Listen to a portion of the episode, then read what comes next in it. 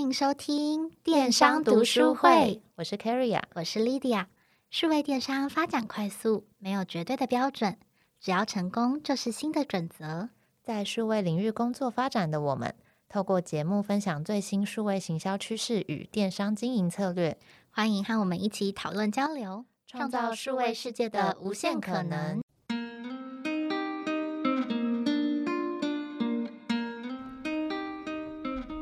Hello，大家好，欢迎收听电商读书会。今天的一集，我们想要来聊聊商业分析这个话题。那我不知道大家有没有听过商业分析师，或者是平常我们在做 digital marketing 或者是呃 e-commerce 的时候，有没有跟商业分析师这样的角色合作过？那我们知道，事实上，我们通常企业在运作的过程。大部分来说，会需要有很多很多的 action 嘛。那在管理者或者是我们的老板 GM 做出正确的决策之前，他可能最重要的就是做好分析这一关。那所以他的 process 可能会是：哎，先搜集资料，再来分析，透过分析的数据做出一个判断决策。那决定下好了以后，就交给下面的人去执行。那事实上，所谓的商业分析师，他的工作就是在于。帮助整间公司跟老板分析出最关键的这件事情，然后交给管理者做决定，最终达成正确的决策，去提升我们公司的营运价值。那我们想说，今天事实上刚好有机会，就邀请到一位商业分析师，也是在国内就是蛮知名的品牌工作的 Leslie。来跟我们来聊聊，说，哎，到底商业分析师是什么？那到底我们数位人才可以受到怎么样子的帮助，跟要如何合作？我们欢迎 Leslie。电商读书会的听众们，大家好，我是 Leslie，很开心今天有机会可以来电商读书会跟大家分享我的经验。过去几年比较多的经验，事实上是在数位的一个领域，也有做一些分析。那这边的产业其实也蛮多的。在过去一年，我就进到产业端，那开始进到企业内部做企业内部的一个商业分析，做比较多的关于是促销的成效啦，或者是整体营运的一个成效分析，都会是我负责的范围。好哦，我们很开心欢迎 Leslie。那刚刚其实前面呢，Lydia 在介绍的时候有大概讲了一下，我们今天就是要聊商业分析师嘛。那 Leslie 也分享了，他其实现在是一个在品牌端，然后也有很丰富的经验。我们第一个问题想要请教 Leslie 的，就会是再请 Leslie 帮我们定义一下，到底什么是商业分析，跟你们主要日常的工作会是做一些什么项目呢？好，其实商业分析是一个蛮大的 topic，在不同的产业、不同公司或是不同 BU 里的差异都会蛮巨大的。蛮多情况是可能会发现，诶，一样的职称，但职能和工作内容完全不同，或者是某个 title 其实不叫商业分析师，但会发现其实，诶，原来某一部分的工作内容就包含了商业分析需要具备的技能。举例来说，像是在软体产业里面，它和快消品产业的商业分析师工作内容就会蛮不一样的哦。像软体产业里面看的可能是使用者在产品里留下的数据。互动的状况、停留的时间，那透过分析这些使用者数据来去更好的 drive 产品的使用，或者是增加呃生意。但是如果是在制造业的话，因为有实体产品的生产和库存压力，可能就会需要去思考的反而是生产的效率啦、库存啦、仓储物流等等这些面向。那像 Lydia 刚提到的，老板决策前其实最重要的一关是收集资讯和分析。那其实，在现在这个 data rich 的世界里面，其实每个方向或多或少都会需要做一些分析的工作。也因此，这比较不像是一个人去做这件事情，它可能是一整个团队，或甚至是分散在各部门底下有专职做的分析团队来去负责这件事情。但如果要一句话来说的话，我会说商业分析会做的事情，其实是去复盘整体现在生意经营的状况，那尽可能去搜集、结合、理解数据提供的一些讯号，找出营运的机会点或是需要改善的地方，并且提交出建议的方案。那以我自己的工作内容来说的话，我专注比较多的是追踪业绩的一个现况，以及如何协助业务部门去 drive 业绩的一个成长。那我分析的面向会结合蛮多不同来源的资料，像是外部市场竞争状况啦、消费者调研后的数据、我们自己内部生意的需求，或甚至是第一线业务同仁回报的市场现况等等。那呃，主要就是进行手边有的一些资源盘点，还有可行性的评估，去帮助公司把资源投注在最有效益的地方。所以，其实商业分析的话，基本上你们在资料的搜集啊，跟做一些决策的建议，那你们是不是其实也会分一些短、中、长期的目标，或者是根据一些你们可能本身所在的产业啊，或者是公司本身的一个方向性去做策略目标的定定吗？对啊，其实我们的短中长期都一定会定的。那比方说长期可能是三年、五年，那甚至有的公司会做到十年这样子的目标。那主要有点像是透过商业分析师提供的 insight 或甚至是 action 的建议，让公司有一个要往哪边走这样子的一个方向。短期的话，可能甚至是这一档促销的规划，我们要推哪些商品，那要做在什么价格，甚至是行销活动的内容。怎么样可以跟促销更好的搭配等等，这些也会是短期的时候我们会做的一些事情。所以，事实上，商业分析师感觉要做的就规划还蛮多种的。而且，我时常听说，因为你们的分析有的时候是还蛮主导，就是这间公司接下来不止一年，可能三年、五年、十年的规划，所以就是分析都会从非常久以前开始着手，是这样子吗？对啊，因为比方说每一间公司，我们会定自己的业绩目标嘛。那这个业绩目标其实就会包含了公司要成长到什么程度，那有哪些机会点是未来可以继续走的？那甚至到刚刚有提到资源的分配嘛，那我们是不是呃有需要多做哪些品项？那这些品项会会不会甚至到要盖个新的仓库来去存放我们新产出来的货等等？啊、这些对对对，这些其实都会是呃商业分析团队里面会涵盖的一些范围，会需要考虑的。对啊，那因为仓库不是就是今年一月喊十二月就会有了。对啊，没错，因为有的部分甚至到产线的规划，然后或者是某一支产品线是不是要持续的发展，要留下它还是要停下来等等，那这些其实也都会是商业分析里面呃要做的一些事情。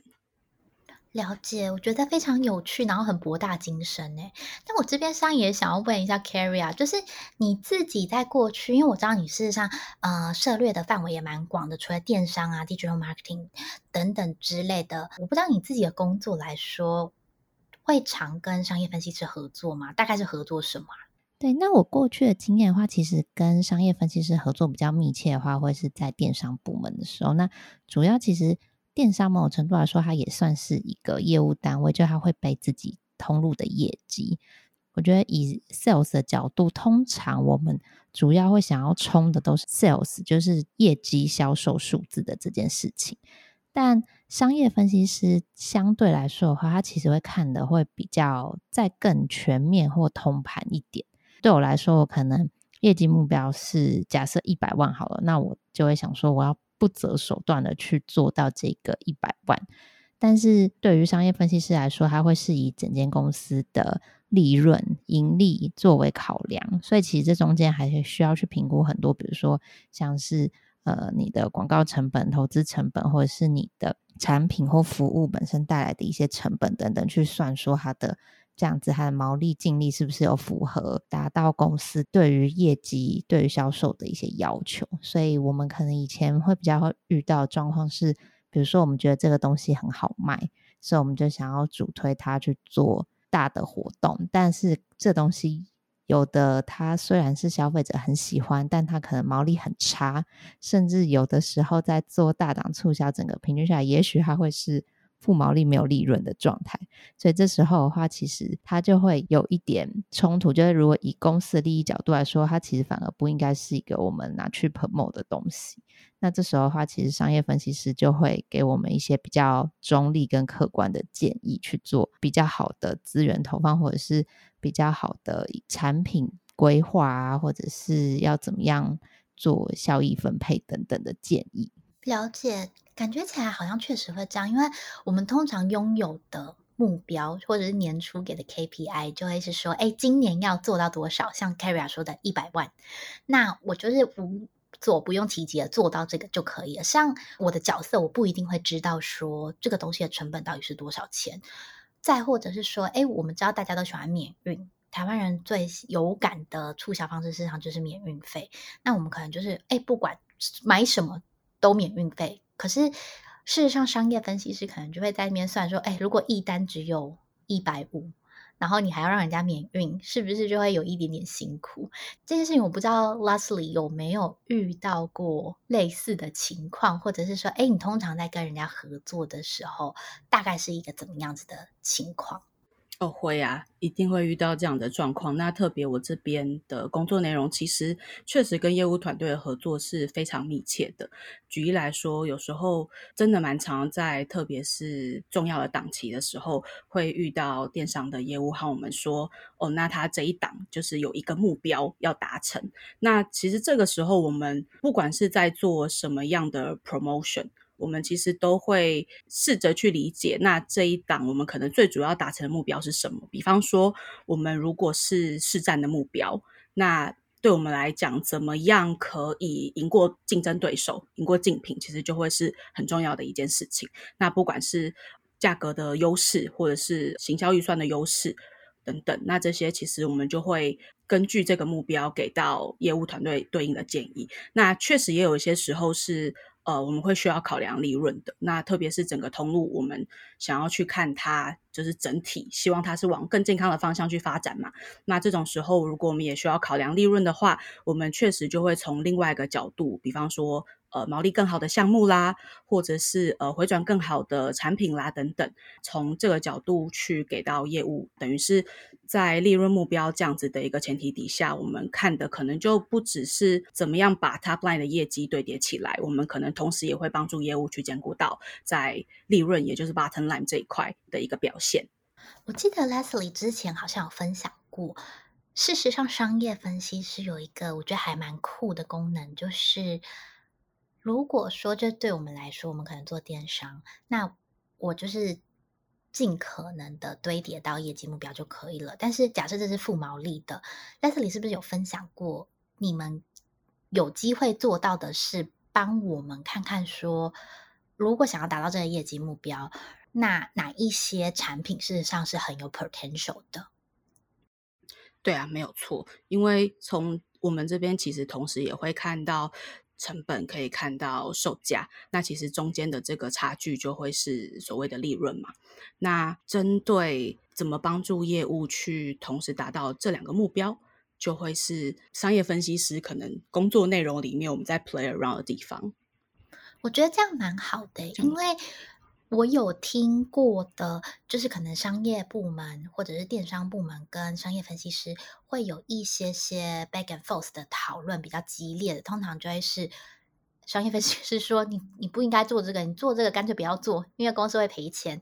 可是如果不做，事实上对于电商的人，业绩目标就是达不到啊。那这样子你是要我死吗？对，就会类似就是非常激烈的这种讨论。可是如果说大家知道说，哎，大家。或者是结论是一致的，都要帮公司赚钱，只是有没有什么方式可以搭配着用？我觉得是一个蛮好的方式，就有点像是我们自己就是通常就是在自己知道的领域去钻研，可是如果旁边的人给一个比较客观、比较中立的 insight，去给我们一些些小小的建议，我会觉得相对于电商的人才跟数位的人才还蛮有帮助的。没错，不管说你现在目前所待的公司，或是你本身的经验里面，你有没有跟商业分析师合作？但大家应该都可以理解说，哎，商业分析师听起来他其实是会是以比较整体利益，而且还会是给你一个在经由各方评估以后最好的方式的一个建议。所以听起来其实是非常正向，而且是一个很完美的状态。但其实刚刚 Lydia 前面也有提到一些些，我这也是我现在想要来请教 Leslie 的，就是毕竟你会有很多要跟业务单位沟通的机会，或是有一些跨部门的协调，然后你可能要对上对下，然后对同侪等等的去做出你们的建议。那这个建议呢，因为业务单位通常都是靠着达到业绩目标去拿到奖金嘛，那有的时候，老板也会有他内心的 preference，所以其实你们在执行你们这个分析的工作的时候，是不是有一些？比如说比较困难的地方，或者是你们本身有一些什么卓越的沟通技巧，是站在你的角度，然后你可以用一个比较好的方式，有点像是去说服大家，或者是去达到一个共识的。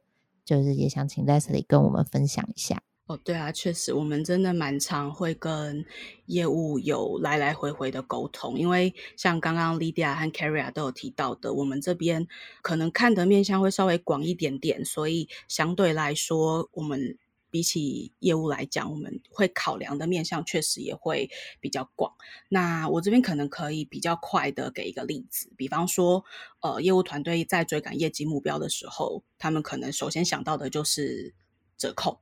那怎么样可以，比方说像刚刚 Lydia 提到的例子，我们就免运给他，这样子是不是就可以有更多的订单？然后或者是有的时候他们会想要做一个深促，比方说买一送一。那对他来讲，这个弹跳是最多最大的，可以很快的帮助他达到他需要的业绩目标。但可能有的时候，我们把这些他提出来的价格，或是我们需要折让出去的折扣，当我们用反面的角度去抓一下之后，就会发现，哎，这看起来其实是负毛利的。那我们就会可能不那么建议做，但这个时候就会有一个难题，就是那到底怎么样可以帮助他们在有毛利的情况底下又堆叠业绩？那这个时候我们就会给到他们其他其实是 actionable，可能没有这么大卖，但是它其实是可以从可能呃针对不同的消费族群，我们一点一点把这个业绩堆叠起来，在有获利的情况底下，又可以达到业务团队需要的业绩目标。那这个其实就会是。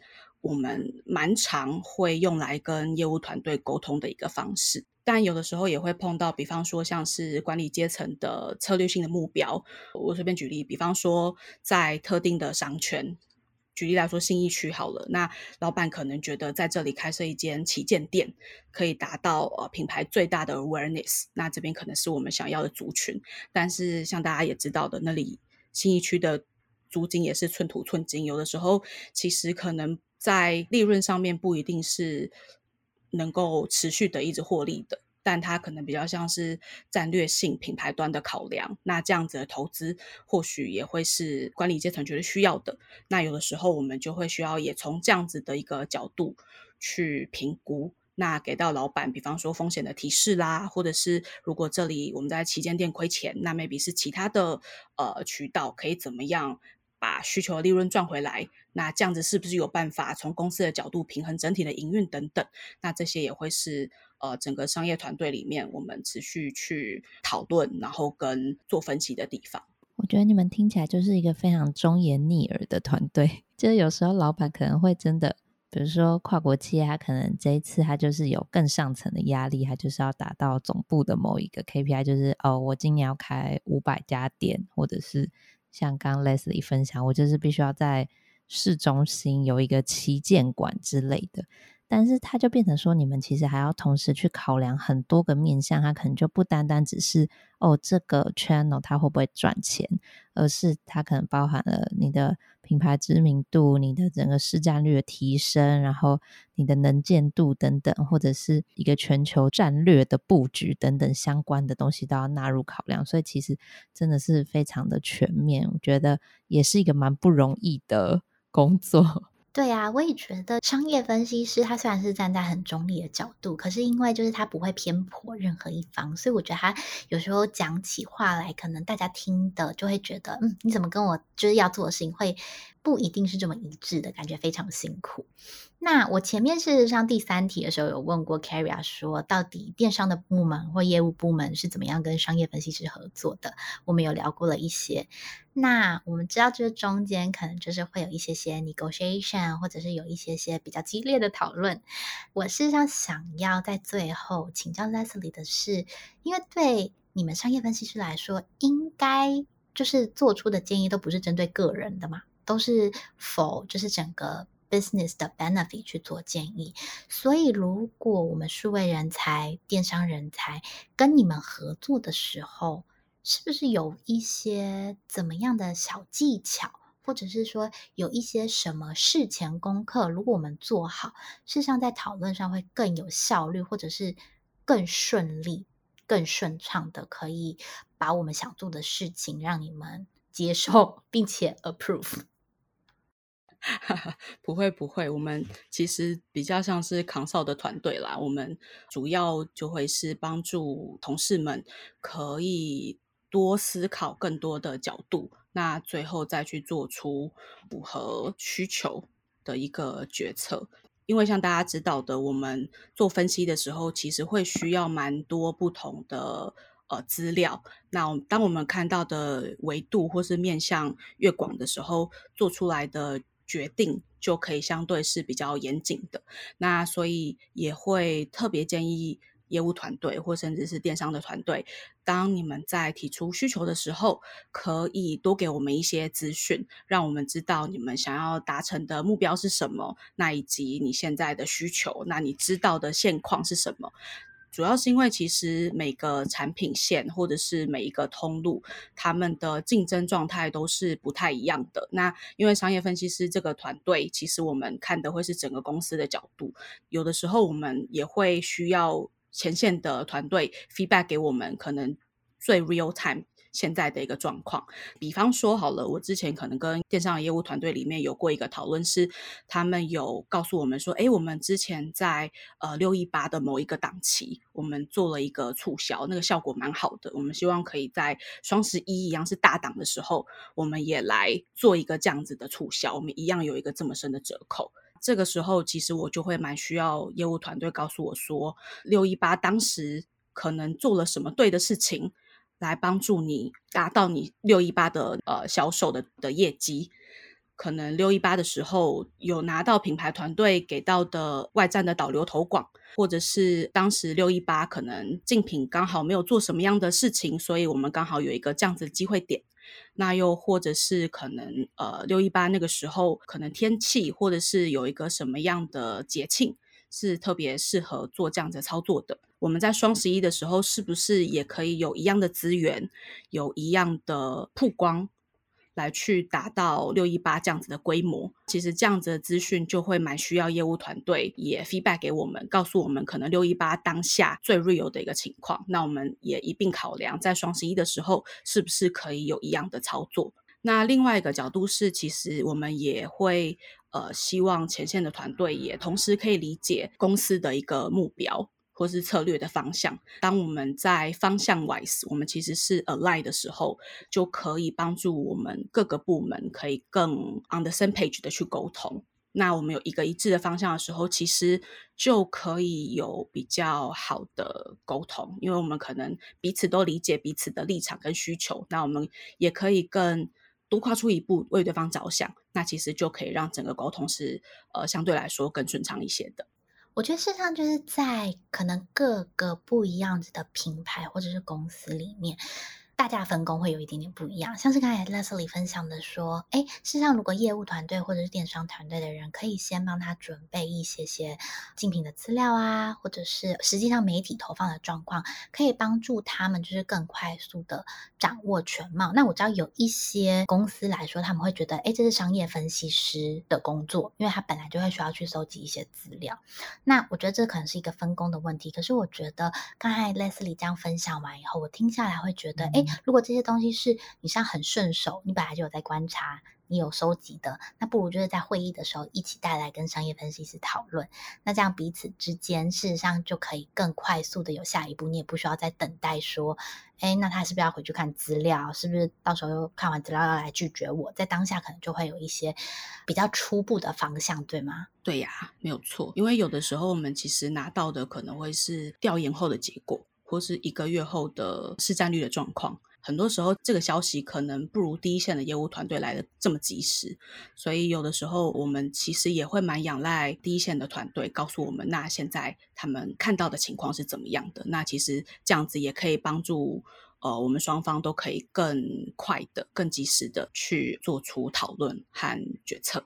了解，我觉得真的非常有趣诶，我觉得今天就是 Leslie 来我们节目。让我感觉又好像多认识了一个工作领域的专业，跟他实际上要做的事情。因为我们平常可能跟商业分析师的合作，就是短短的，或者是要做活动，快快的跟他们讨论一下，但之后就不会有比较深度的可能闲聊啊，或者是明白说他是像实实际要 process 过哪一些东西，才有办法做出决策。所以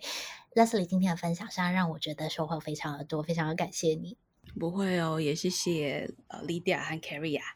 好哦，那我们的节目事实上差不多到这里会接近尾声。希望今天的节目可以帮助，就是可能在数位圈工作的我们，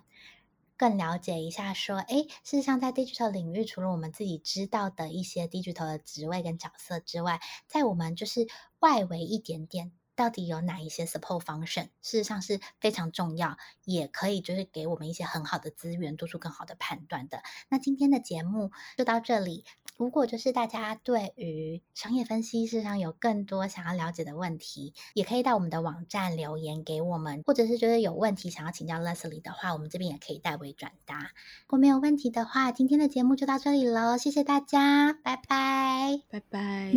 拜拜。